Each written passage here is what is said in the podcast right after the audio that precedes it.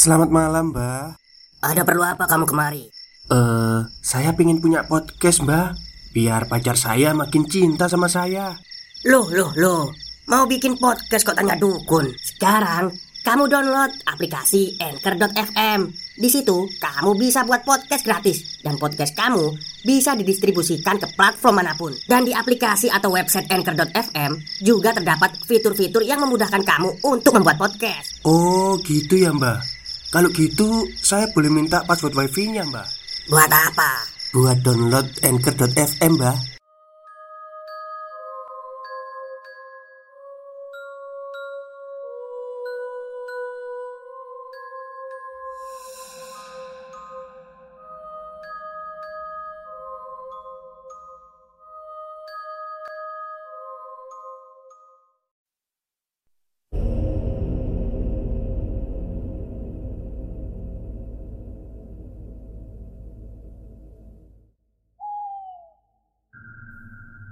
Assalamualaikum warahmatullahi wabarakatuh. Halo semuanya Jumpa lagi dengan saya Chow Sing Sing Kurator dari podcast Horror Night Story. Halo apa kabar semuanya? Semoga kalian semua sehat-sehat ya. Dan seperti biasanya pada malam hari ini saya kembali Dan akan menghadirkan sebuah kisah mistis untuk kalian semua Kisah mistis kali ini saya datangkan dari tweet twitternya Mas Pai Moto Yang menceritakan tentang kejadian yang dialami oleh temannya. Seperti apa kisahnya? Mari kita simak. Cerita ini dialami oleh teman dari temanku Sebut saja namanya Lasmi dan adiknya Linda. Cerita ini mereka alami saat masih SD, di mana saat itu televisi masih menjadi barang mewah dan langka. Lasmi dan Linda ini tinggal di rumah orang tua mereka yang berada di tengah kebun ubi dan rambutan. Rumah sederhana tanpa listrik yang jauh dari rumah tetangga. Setiap sore mereka berdua akan pergi ke masjid, mengaji, lalu dilanjutkan dengan sholat maghrib berjamaah. Malam itu, setelah sholat maghrib, Linda mengajak kakaknya untuk mampir ke rumah Pak Burlian. Ayolah kak, kita numpang nonton TV di rumahnya Pak Burlian. Pinta Linda setengah merengek kepada kakaknya. Kita langsung pulang aja. Nanti kalau mampir dulu Malam akan semakin larut. Tolak Lasmi. Ih, kakak emang pelit. Ya sudahlah Aku pergi sendiri kalau kakak nggak mau. Linda mengeluarkan jurus merajuknya sambil berjalan menuju rumah Pak Burlian. Mau tak mau, akhirnya dengan kesal, Lasmi menuruti dan menyusul adiknya. Hingga tibalah mereka di rumah Pak Burlian. Di sana sudah ramai anak-anak lain yang juga menonton televisi. Ah, aman. Pasti nanti ada teman barengan untuk pulang. Pikir Lasmi sedikit tenang. Dan dia mulai menikmati acara di TV Hingga Tak terasa Waktu bergulir Dan menunjukkan pukul 9 malam. Singkat cerita Mereka semua bubar Awalnya ada dua orang anak, Anggi dan Meli, yang searah dengan mereka.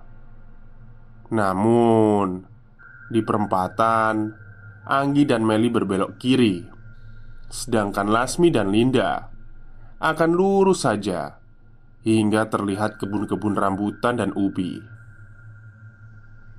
Di kebun itulah mereka akan berbelok ke kanan melewati pohon-pohon ubi setinggi tubuh orang dewasa. Baru setelah itu sampai di rumah. Di persimpangan jalan, saat berpisah dengan Anggi dan Meli, barulah Lasmi sadar mereka hanya berdua, dan jalanan ini sangat sepi karena cuma mereka yang rumahnya berada di sana. Berbeda dengan Lasmi, Linda yang umurnya di dua tahun di bawah kakaknya itu terus saja meracau Menceritakan pendapatnya tentang film yang baru saja mereka tonton. Saking semangatnya Dia tidak menyadari perubahan sikap dari kakaknya. Lasmi berjalan dalam diam. Dia berusaha menundukkan kepalanya Tapi sepertinya kepalanya tidak bisa diajak kerjasama malam itu. Kepalanya terus saja menoleh ke kiri dan ke kanan Sambil matanya menatap ke sudut-sudut gelap di kebun rambutan. Jarak rumah juga terasa semakin jauh. Meski dia sudah berusaha mempercepat langkahnya Memasuki kerapatan pohon singkong Tiba-tiba Linda berkata bau busuk apa ini? Sambil hidungnya mengendus-endus seperti anjing pelacak. Lasmi membeku di tempat. Dia teringat cerita ibunya. Salah satu tanda keberadaan makhluk halus di sekitar kita adalah bau busuk. Lasmi lekas menarik tangan Linda. Sembari berkata Udah jangan diendus. Ayo cepat kita pulang.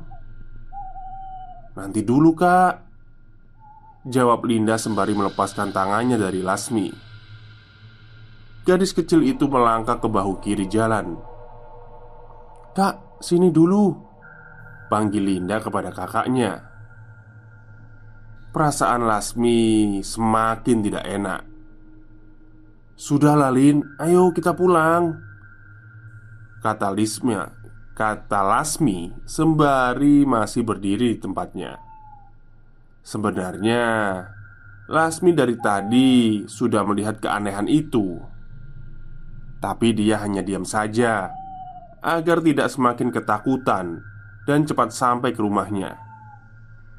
Tapi adiknya yang selalu ingin tahu itu malah mendekatinya. Di sana Di pohon singkong yang berjarak selangkah dari bahu jalan tergantung benda putih sebesar bantal guling bayi. Bagaimanapun takutnya Lasmi, dia akhirnya menyusul Linda.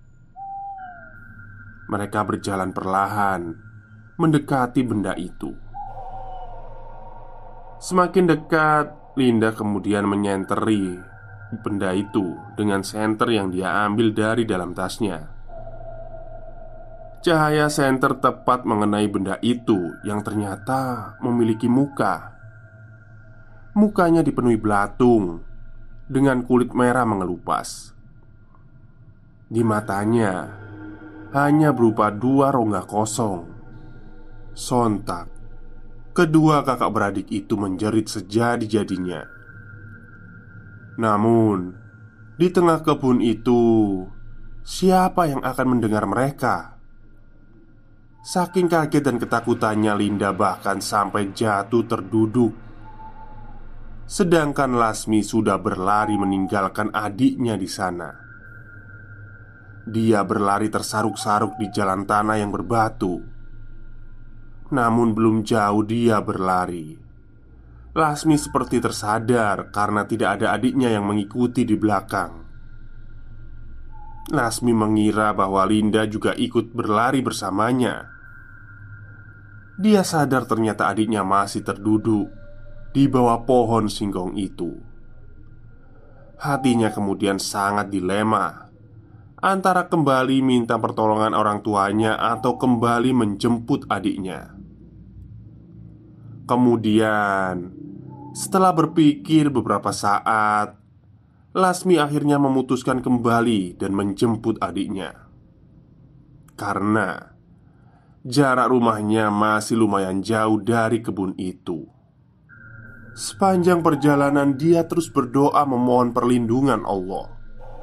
Sesampainya di bawah pohon singkong itu, Lasmi melihat Linda masih terduduk dengan mulut terbuka. Sedangkan pocong kecil itu juga masih tergantung di sana.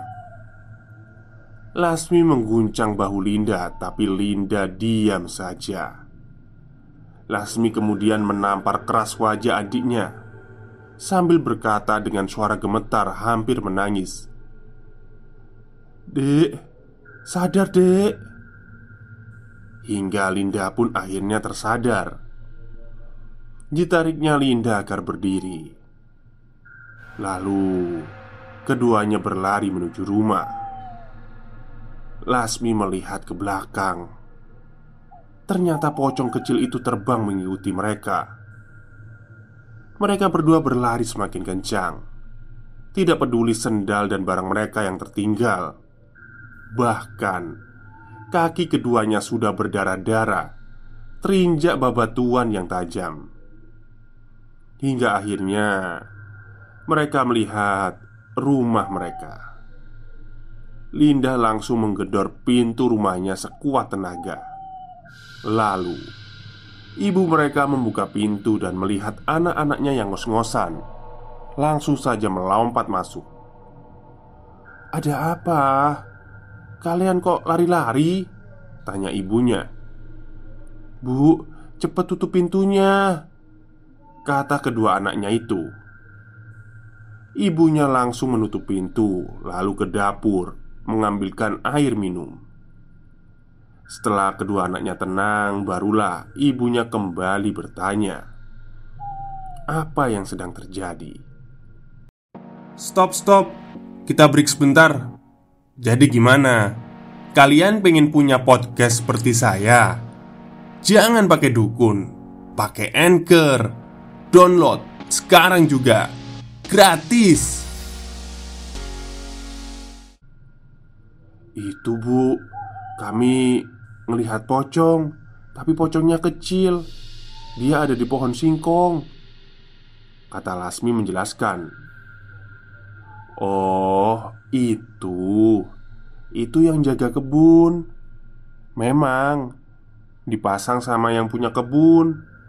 Bukan cuma satu, ada banyak malahan Kata ibunya dengan santai Dan membuat mulut kedua anaknya berbunyi Oh Makanya kalian itu lain kali pulangnya jangan malam-malam Kata ibunya melanjutkan setelah itu, Lasmi dan Linda langsung pulang setelah mengaji.